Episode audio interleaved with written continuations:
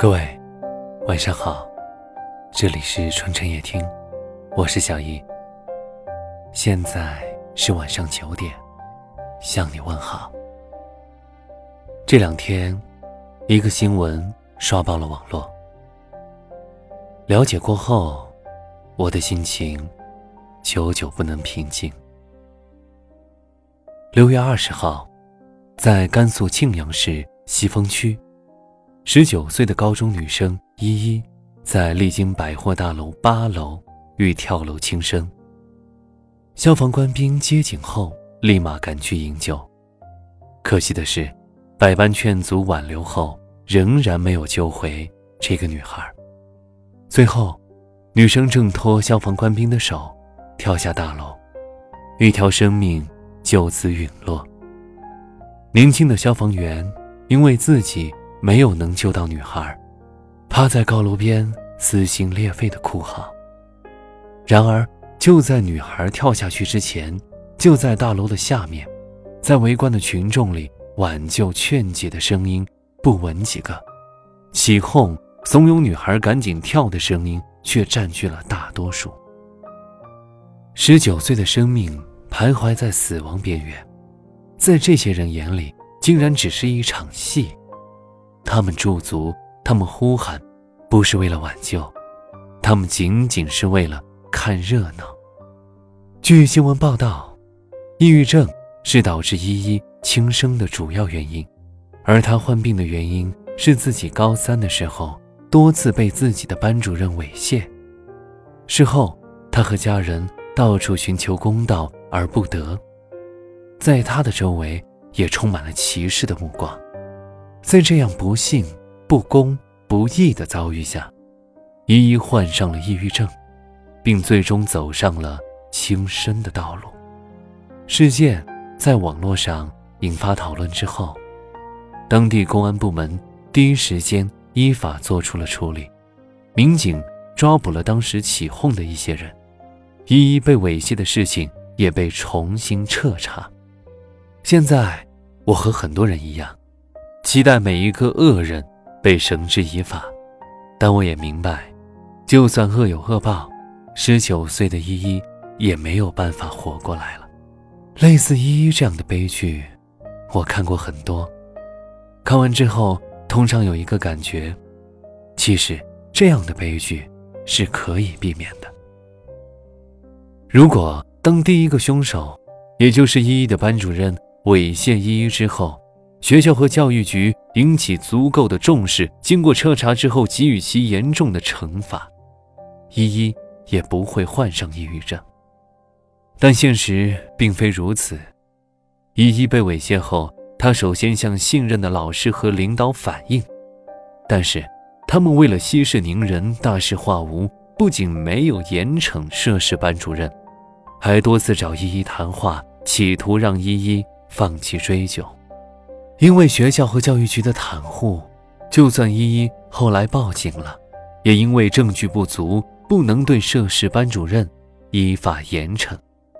在这个过程中，学校为了报复影响声誉的依依，开始有意孤立她。依依身边的同学开始用异样的眼光看她，她成了他们眼中的神经病、怪人。最后，依依的世界崩溃了。他所信任的老师、领导、同学，他眼中最纯净的校园，通通成了伤害自己的恶魔。就是这些凶手，把依依推到了病痛中，推上了高楼的边缘。二十号下午，依依在朋友圈发了最后一条朋友圈后，爬上了丽晶百货大厦的八楼。然而，另一帮凶手出现了。二十号下午，那些看客，那些起哄叫嚣的看客，有人在楼下大叫：“要跳就跳，怂什么怂？”有人把依依在楼边的视频发在朋友圈，多次质问：“为什么还不跳？”有人索性开启了直播，直播依依跳楼的过程。十九岁的依依，原来只是个在校园快乐学习的天使，学校伤害了她。十九岁的依依未曾经历过社会的险恶，但看热闹的人却用自己的所作所为告诉他：“你的生死安危不过是我们眼中的好戏。”在几十米高楼上，唯一让依依感到温暖的，是那位一直企图挽救自己的年轻消防员。据说啊，最后依依跳下去之前，对他说了句：“，谢谢你，我走了。”然后纵身跳下。消防员悔恨的哭嚎和楼下看客冷血的叫嚣混在一起，萦绕整个天空。那些声音，有的振聋发聩，有的让人反胃。老舍先生说过：“我想写一出最悲的悲剧，里面充满了无耻的笑声。”是啊，每一个悲剧旁边都有一群围观的看客，他们目光、他们的言语、他们的期望。没有一个和挽救悲剧有关，他们只会不断刺痛悲剧中的受害人，就像丛林里弱小的动物被猛兽攻击，他们的躯体被摧残，血肉被吞咽，旁边一群乌泱泱的秃鹫冷冷的等待，期待着自己能上前去嘬一口剩肉，然后拍拍翅膀，飞到别处，偶尔。秃鹫还会舔舐嘴边残留的鲜血，回味那场与自己无关却又美味的屠戮。可是，这是我们人类的社会，这不是丛林啊！这里不该有猛兽，不该有秃鹫啊！说了这么多，我还是难以掩盖内心的波澜。这个夜晚，我希望每位听友都能身临其境的去想。如果你是依依，你会怎样面对这个悲剧？如果你是一名路过的看客，你会怎么面对悲痛的意义？如果如果你是你，你要怎样面对以后的生活？除了这些，我还希望依依在天堂没有恶魔，没有冷漠，没有麻木不仁。我也想无奈的给自己一个奢望，希望世间多一些温暖的爱，希望那些看客都是热心人，不是冷血者。希望公道不会迟到，希望善良永远存在。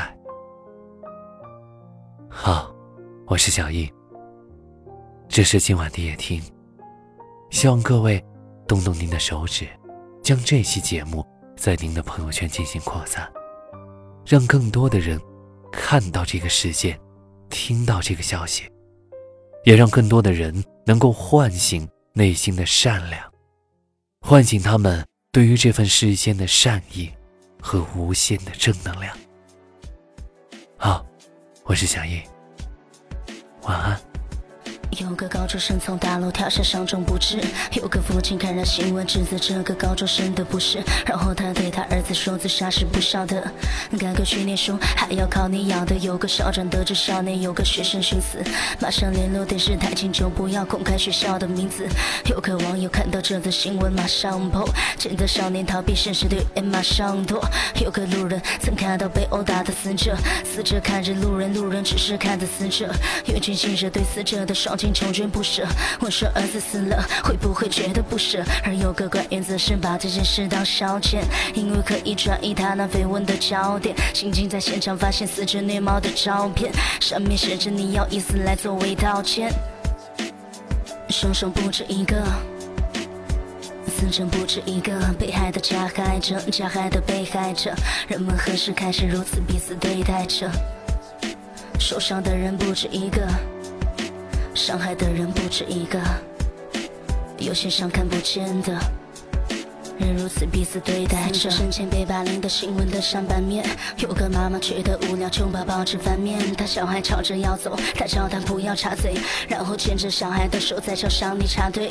有个少年看着自己的钱被用马桶冲走，旁边的同学围着他喊着凶手。他回到家里发现雷叔被人灌爆，有个留言写着赶你杀人犯草。他爸问他为何要逼同学走上绝路，他说他只是看不惯人欺负动物。他爸说算了。重点是把大学考到。那天夜里，他看着手腕拿起了小刀。有群女孩笑着讨问那个弯的少年，有一个说死了也好，长得很讨厌。有名刑警听着他们对话打了冷颤，他在想这些人是没杀人的杀人犯，凶手不止一个。死者不止一个，被害的加害者，加害的被害者，人们何时开始如此彼此对待着？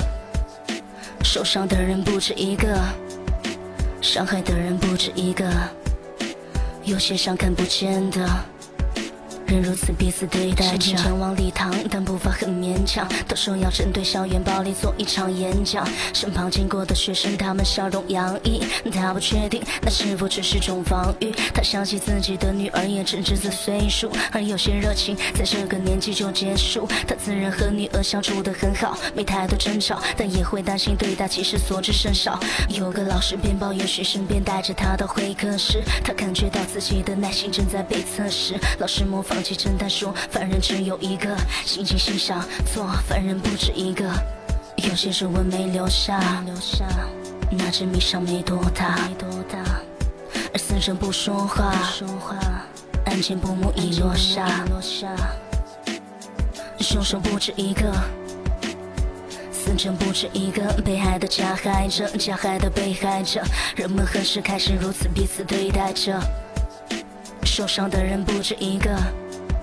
伤害的人不止一个，有些伤看不见的，人如此彼此对待着。